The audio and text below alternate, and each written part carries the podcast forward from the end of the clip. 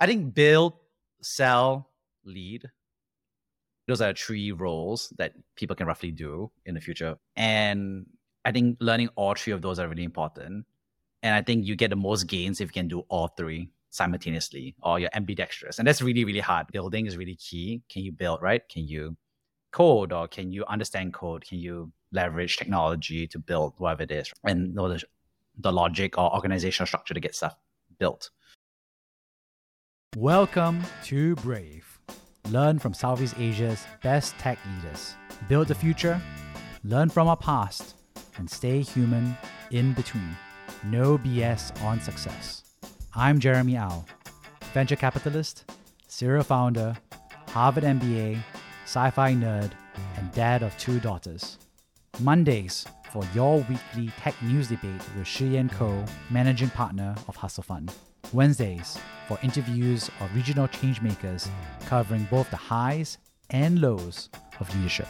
Fridays for personal diary insights and listener questions and answers. Join our movement of over 12,000 members for transcripts, analysis, and community at www.bravesea.com.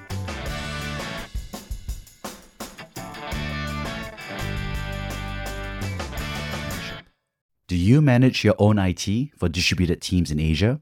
You know how painful it is. Esevel helps your in house team by taking tough tasks off their hands and giving them the tools to manage IT effectively. Get help across eight countries in Asia Pacific, which includes onboarding, procurement, device management, real time IT support, offboarding, and more.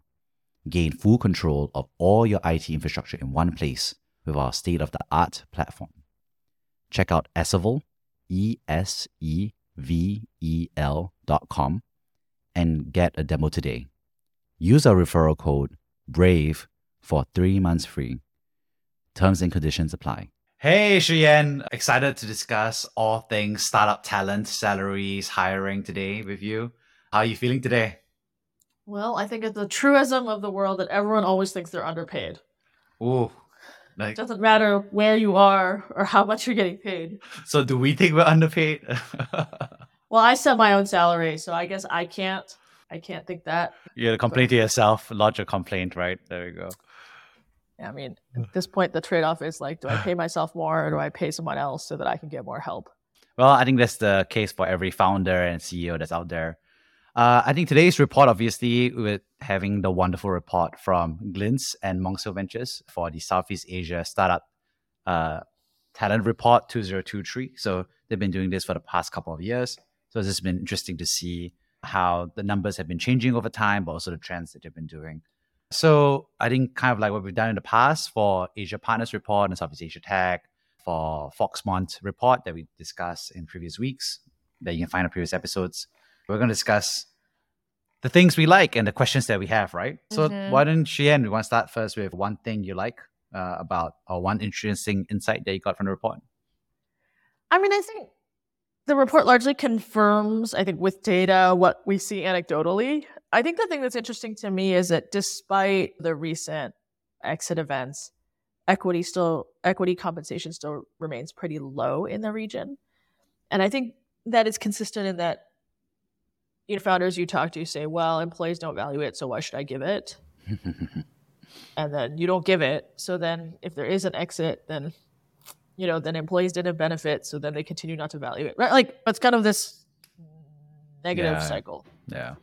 But I'm kind of curious, is that consistent with what you're seeing across your portfolio as well?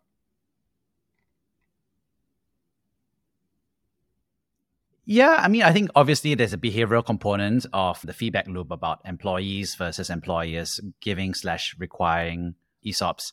I think there was another debate I had over supper was that maybe it is also a rational requirement and request by employees, right? I mean, the exit multiples for Southeast Asia has been weaker, right? The exit probability also feels weaker compared to the US, right? And so, to some extent, cash is worth more if ESOPs are eventually not going to be worth as much, right? And there hasn't been a necessary great demonstration, I think, with the last set of companies that have gone public, right? And then also couple of the fact that it's not a very good secondary market. So it's not easy to cash out your ESOPs before the exit. So if you want to buy a house or you want to get a car, these are things that you can't really do effectively or efficiently in Southeast Asia. So actually, what that means is that ESOPs versus say the same ESOP percentage in the US might be worth less, right? Might be take longer to get there and it's much more illiquid, right? And so that perhaps lowers the value of ESOP. And that could be a rational explanation for the gap between the US and Southeast Asia. That's fair. That's fair.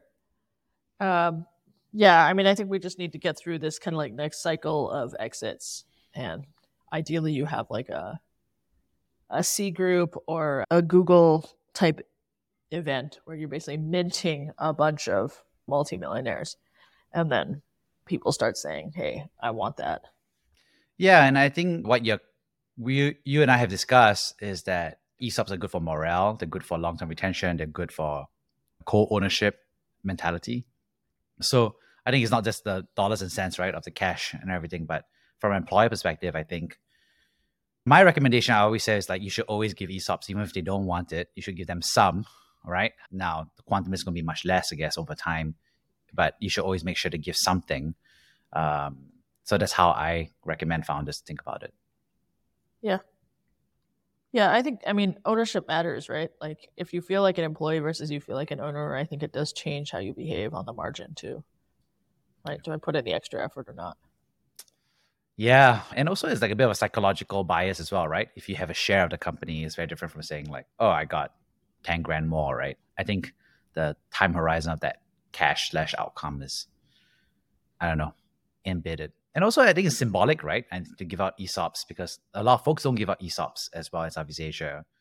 yeah, like but you still yeah. you still have to educate people on what it is, right? You still there's mm. still like even in the U.S. like there's a lot of work that you have to do to help people understand what their options are worth and how basically like what you're doing day to day is actually connected to your options value going up. So there is there's still a fair amount of education to be done there. Yeah, and I think they also talk a little bit about how the founding CTOs, for example, normally push for more equity also because they are part of the founding journey at the stage are more cash heavy because obviously it's a later stage of the company, they have more expertise. So I thought it was an interesting dynamic. And of course, the, the CTOs earn more than the CEOs in terms of cash, which is, I think, good to see data confirm what we kind of know anecdotally as well. Yeah. Uh, let me share about what I thought was really interesting. I thought it was interesting about hybrid work and remote work and in time office, right? I mean, so I thought it was interesting to see that, of course, across Southeast Asia, about 45% was full time in the office, 45% was hybrid, and about 12% fully remote. But I thought it was interesting when you break it down by country was that Singapore is like 63% hybrid and 12% uh, and 25% remote. In other words, like effectively 90% is some form of remote and only about 10 to 12% are in office versus Vietnam is like 83% in the office and 11% hybrid, 6% remote. And then Indonesia is somewhere in the middle of these two, right? Yeah, and I think anecdotally it makes sense, right? I mean, in Singapore, I think a lot of folks do a hybrid because, yeah, and you know, Singapore is small, but you have to travel, the cost of living. So I think a lot of folks are using hybrid. And then in Vietnam, I think people f- feel like they should be in the office culturally, the current practice. I think Indonesia, what's interesting is that people say they have to do hybrid, they have to go remote because the traffic's too bad, right? They can't get to the office, right? So that was an interesting dynamic where, you know, different flavors to why they're doing hybrid or remote across the region.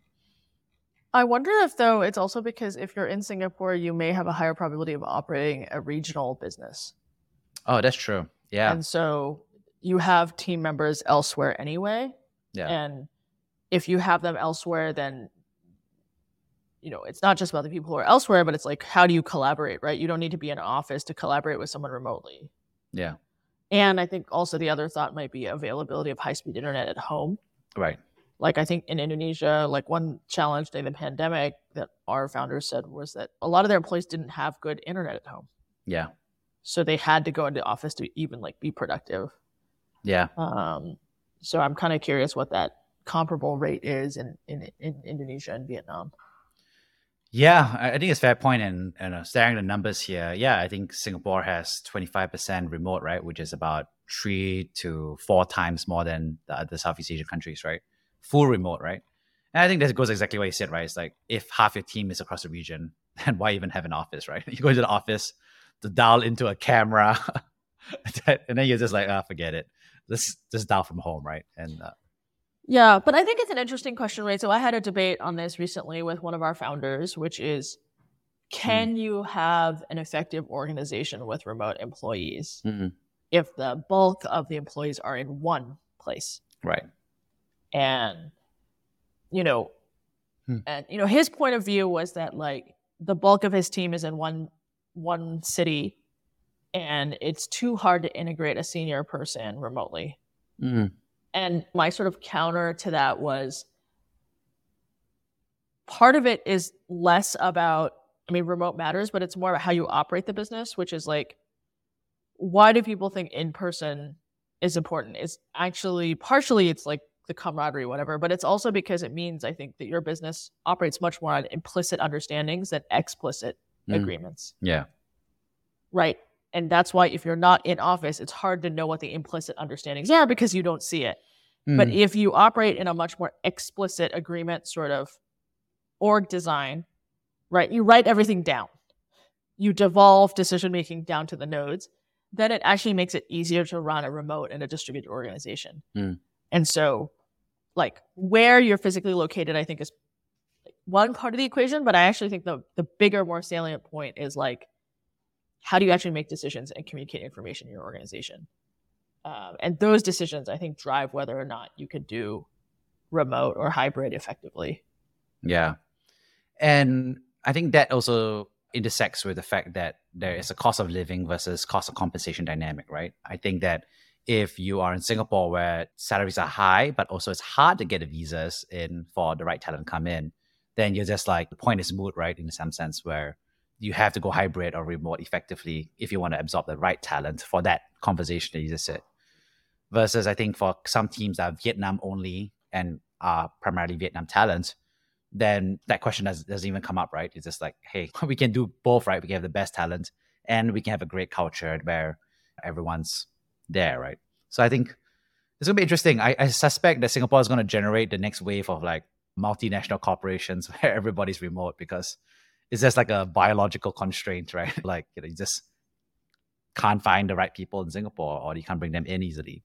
It's too expensive, basically. Yeah. And I think we mentioned this earlier in the past, right? We talked about the crowding out of employment passes, right, for FANG, the big tech companies. So there's an implicit industrial policy. Let me paraphrase on your behalf here: is that we grant visas to the large tech companies, but commensurately, I think it's harder for that uh, junior talent that are trying to come into Southeast Asia or Singapore to come to Singapore. What are your thoughts? not even junior talent, right? I think basically what you have is you end up with like a two tier compensation market where multinationals, FANG, pay at one level and then, you know, startups and SMEs pay at a different level.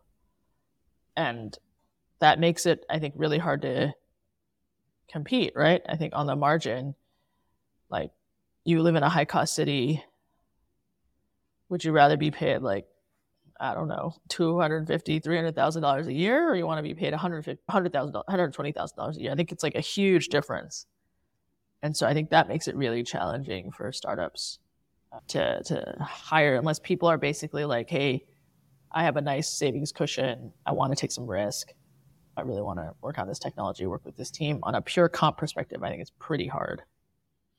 Yeah, and I think the way that that has been solved in other regions is basically using ESOP, right, which we talked about, right? But the problem is that when you're calculating your employment pass and you're joining an early stage startup, your equity shares are not fully incorporated, I think, into decision making, unfortunately. That's what I've heard for the employment well, pass even, application, right? But even the yeah. employment pass application is ridiculous. Like we had one EP that got held up because they're like, why does this guy have so much equity? And you're like, right. well, because we're asking him to take a pay cut. so we have to make it up somewhere. Like, I mean, it was kind of like a ridiculous conversation. Sorry, that's funny. And then, you, yeah, and then after that, you have to say like it's the early stage, so the equity is worth less, but it's gonna be worth more in the future. How much is it worth? Yeah, I I was just like I was annoyed. I mean, I think it took like four months to get this guy his EP, and yeah. like four months in startup land is actually quite a long time. Yeah, that's know? that's like the average lifespan is about two years, right? So that's Yeah. like one sixth of the lifespan. So I don't know. I really wish there was some way we could have like a dedicated window at MOM or something. yeah, Just people to understand startup comp better so that we can say, like, hey, this is not actually that unusual. This is actually the way that people can bring high quality talent in without like huge amounts of money. Yeah. I think the uncertainty is what kills it, right? I mean, you have a job offer, but you know, there's going to be a four month delay where you may or may not get a job. I mean, that's just bonkers from a candidate perspective, right? So you're just going to stick with the normal job, right? Slash, you know, the big company job. But I think what's interesting is kind of like in terms of the questions here is I think we're seeing this interesting spread, right, in diffusion of technology talent. I thought it was interesting to see that there was different tech talent salaries. I mean, obviously, product manager is a good example of like Singapore PM salaries are much higher than that compared to Indonesia, Vietnam. Some of it is explained by technical skills. Some of it, of course, is by who you're hiring for, I guess. But that's how it was interesting, right? I mean, that kind of like labor arbitrage feels like a no-brainer, especially in a world of hybrid or remote, right? So I just feel like more and more jobs are just going to flow out out of Singapore to the benefit of Philippines, Vietnam, Indonesia. Yeah, I mean, I think people already started that during the pandemic, right? Which is like, hey, actually, I can have a designer in JB who's a third of the cost. Why not? And I think then you end up in Singapore as like basically talent you can't find elsewhere, or talent you can't talent you can find talent you can't find that isn't willing to move to Jakarta or Ho Chi Minh or Manila or wherever. Yeah, and I think it makes sense in the short term, but I'm always get worried over the long term, right? Because I think well, let's talk about a positive version of the story, right? I think the positive version is that Vietnam is full of engineering teams. I heard a story about how large Singapore engineering company is moving 30 roles to Vietnam. And I was thinking to myself, yeah, it's great for the Vietnamese economy, great knowledge transfer. These folks are going to get great training within the Singapore system, right? Of like meritocracy and all these best practices. And then one day they're going to be, become engineering leaders and they're going to become founders one day and they'll stay in Vietnam, right? so I think that's great for the Vietnam ecosystem. But I think that some of the Singapore industrial policy and educational policy kind of like underweight some of this like critical mass, right? Um, where you want to have a certain density, right, of talent in some sectors of junior, middle management, and senior talent. But you can't just expect to cream off senior talent and not, I don't know. It's like a company that only poaches talent but doesn't promote from within, right? you know? Well, Yeah. I don't know if that's entirely fair. I mean, I think Singaporean trained engineers are actually very employable. We just don't make enough of them. Like if you take the graduated class of like NUS, NTU, SUTD, SMU has a, some some technical degrees, like you just they all get hired. Yeah. We just don't have enough. And so but maybe that's to your industrial policy point, which is like we our visas tend to be very high end Yeah. and we need to kind of think about the full stack of those. Yeah. I mean, I think the sweet spot for everybody is just have more seats, right? Have more undergraduates, look at a region, right? And bring everybody in who's the best and then go from there, right? Yeah, but if like you don't give them visas and cost of living is really high, Yeah. They go back. then it becomes really hard, right? People go home. yeah. Yeah. Why not? You build that MRT to JB, lah, then you can have a little startup town in JB. It's like Oakland. Yeah, but then like you said, you might as well just use high speed internet then if you're taking the MRT, the train. So, what questions do you have in your head? I guess in terms of you've seen the report, there's so many different parts of it. What what's on your mind for the tech landscape, talent wise? I mean, I I think I, I- I'm not that surprised by the comp numbers, right? I, I think this is pretty consistent with what I would expect. I am curious if like all the layoffs actually lead to more startups, or do those people kind of get recirculated into more like big company, stable corporate jobs because people are like, ah, I'm done with startups. It's too high variance. I, I want some stability, or are they like, screw it, I can do it myself and better. I want to be my own boss. So I'm, I'm kind of curious kind of what happens given the sort of scale of the layoffs over the last six months across both regional startups and um, regionally based MNCs, right? So so that's kind of what I'm sort of more meta interested in on the, on the talent side. can we turn this into an engine Mm, yeah. of growth going forward? Well, I think I definitely see that, at least on the founder side. So a lot of founders, obviously, their companies are winding down, and obviously some of them make decisions to join big tech companies. Some decide to join their family businesses, and I think some are starting to build again, right? So I think that feels like a more straightforward path. I feel like I haven't seen too many folks who have been laid off because I think the cash, I don't know what's the word, the cash buffer is too thin. I think in Southeast Asia. That's my my read. I think. So I don't really see a lot of executives, folks who are like on my end yet, who've been laid off, and then they're like, okay, I want to build a business. I guess the only ones I can think of that somewhat see that is maybe you can see a few of them at Antler as a program where they provide some of that cash buffer in between. But generally, I haven't seen that like Silicon Valley style, right? Which is like, okay, you got laid off, but I don't know, you had half a mil stash in a way somewhere, and then you know you're gonna build something. I don't really see that. One can dream. One can dream. Just airdrop half a million dollars to, to folks to build companies. Oh, but that's true as well, right? I mean, also because VC is a bit tighter in terms of liquidity and deployment now. So I think that proactive pre-product market fit type of funding that could have like been a stopgap for half a mil of pre-seed funding. I think that, I think that just feels a bit harder as well. Yeah, I mean, I think people are asking for more Yeah. metrics than they were 12 months ago. for Yeah. Sure. So the question I have in my head is, yeah, like tech roles. What do we think is going to change for, I guess, ESOPs and equity over time, right? Do I believe that this is going to grow larger as a share of compensation over time, or do I believe this, this is roughly the stable component, right? Um, because I think it was interesting where the trends that they shared was like it still showed that the numbers roughly were the same over the past few years. Yeah. So I just Yeah. thought it was interesting because a lot of folks expect that trend to get better, right? Depending on how you look at it, but more ESOPs to be shared over time. So I just thought it was interesting. Maybe we've already hit a stable state. Yeah. Yeah. Probably. I mean, I think what would change it, right? I think how do you move off an equilibrium of what people are used to? Like either you need like a really big exit for a company that had proactively given everyone shares to make people start saying, "Hey, where are my shares?" Or you need like founders to come in who have a very different baseline. And I don't know whether you have enough of those people coming in in volume to make a difference on the aggregate number. Yeah. Actually, this also intersects with something we just said, right? Which is that we're talking about the remote work and the spread, right?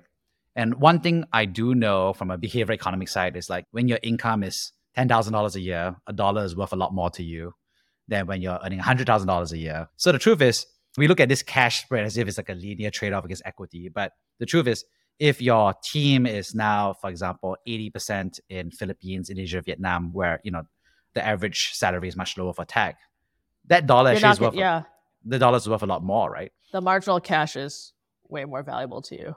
Yeah.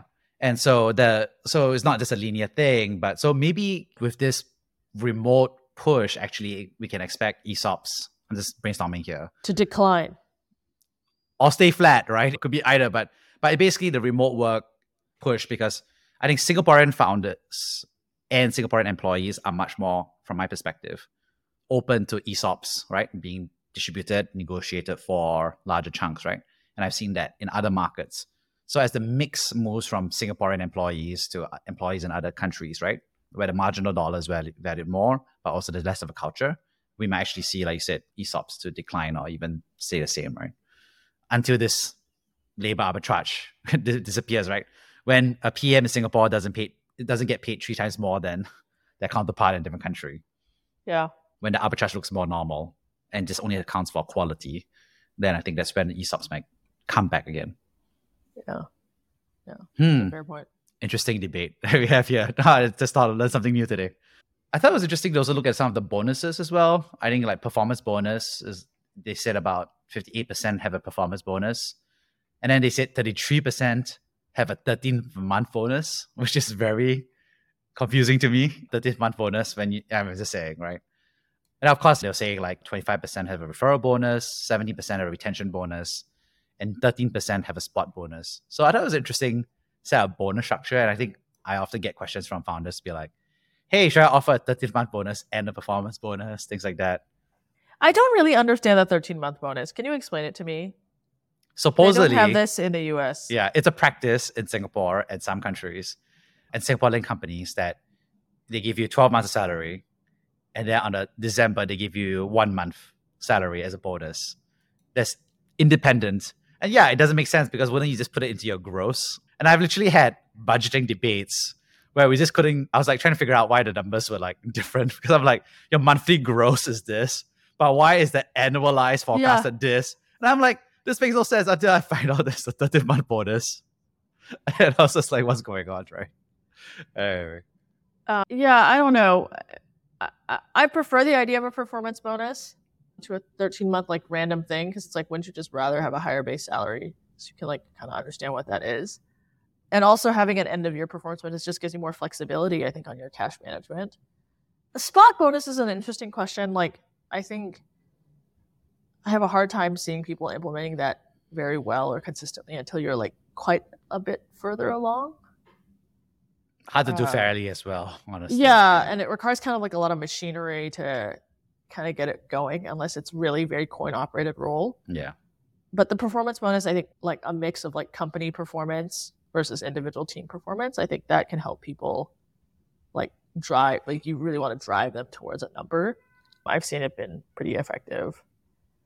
Uh, Yeah, I think the breakout feels like everybody should have a performance bonus. Uh, 30 month bonus should effectively go to zero. You just move one side to the other side, right? And then ev- there should always be a referral bonus. Uh, yeah. Yeah. I think in the early days, Yeah. you end up kind of hiring out of your own networks. And so you'll have much better information on those candidates than someone coming in cold through your funnel. Yeah, exactly. Retention bonus is a weird one. Have you ever seen that done well? I mean, normally that's what ESOPs are for, right? No. I mean, I think, what is it? It's like your employee comes to you and it's like, hey, I'm a competitive offer. I'm going to leave.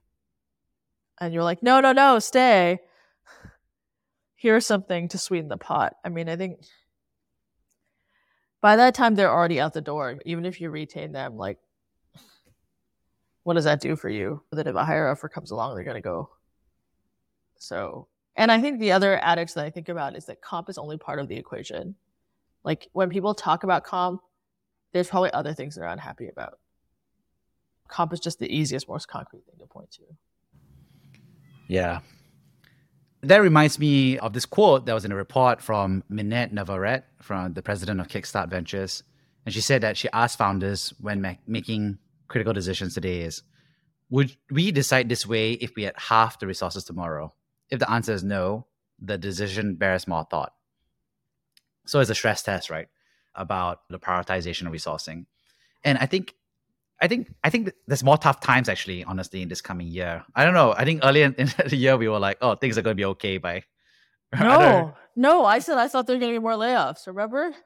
okay, we gotta go back and check the what check the record. But okay, I was under the impression though things would be like get better by the end of the year. But feels like the pain is gonna drag on for another, I don't know, two years.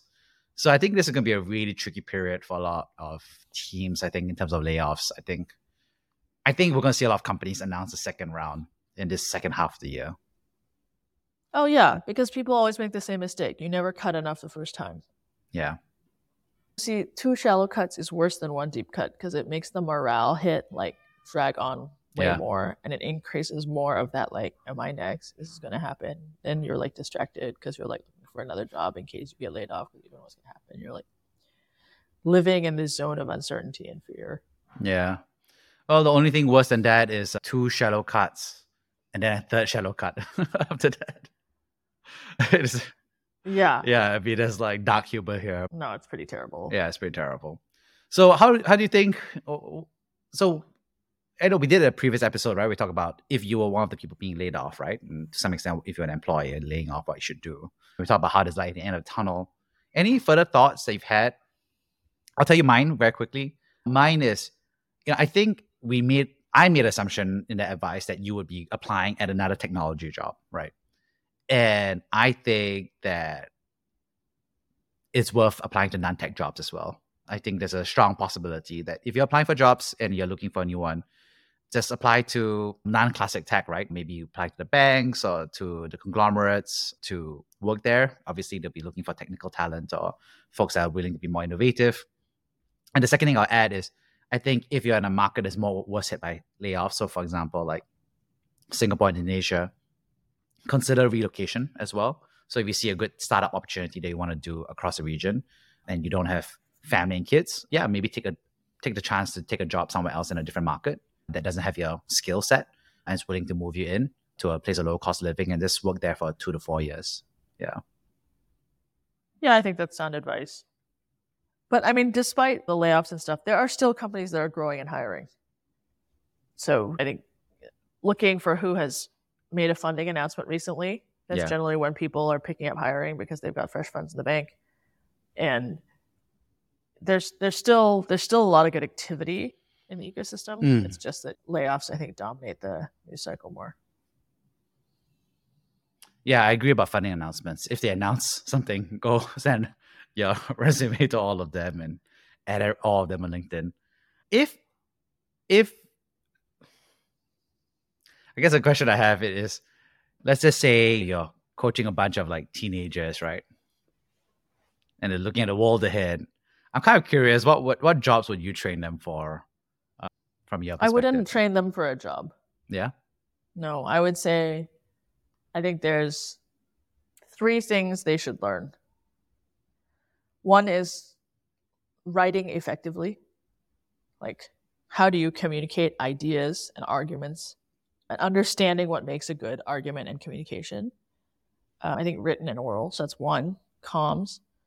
I think two is like, I don't think you actually need to necessarily learn how to code, but I think you need to understand how code works. So, like, we're seeing all of these advances in LLMs and generative AI, and very few, like, comparatively fewer people will actually like build their own LLMs, but like tons of people are going to build on top of that, right? And so I think understanding basically the structure of how those things work and how you can harness them for purposes, I think is something I would learn how to do. And then the last part is like statistics. Like the amount of data in the world has simply exploded and will continue to explode. And so like being able to understand what data means when you look at it, you don't need to be a data scientist. You just need to have a sense of like, okay, if I look at a data being output by this system, like what does that tell me about this business or this product or this thing?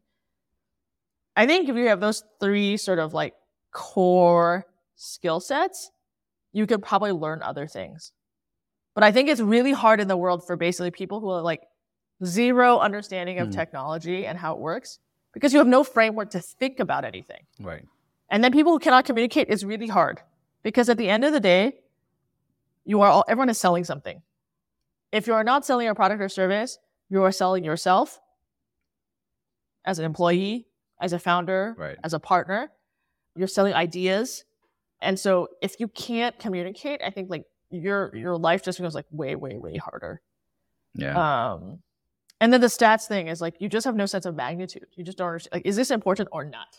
You're just going to be deluged with data, and so being able to like sort through that, I think, is really important. yeah. And so, even my six year old, she'll tell me like random stuff, and I'm like, does this matter? Is this material?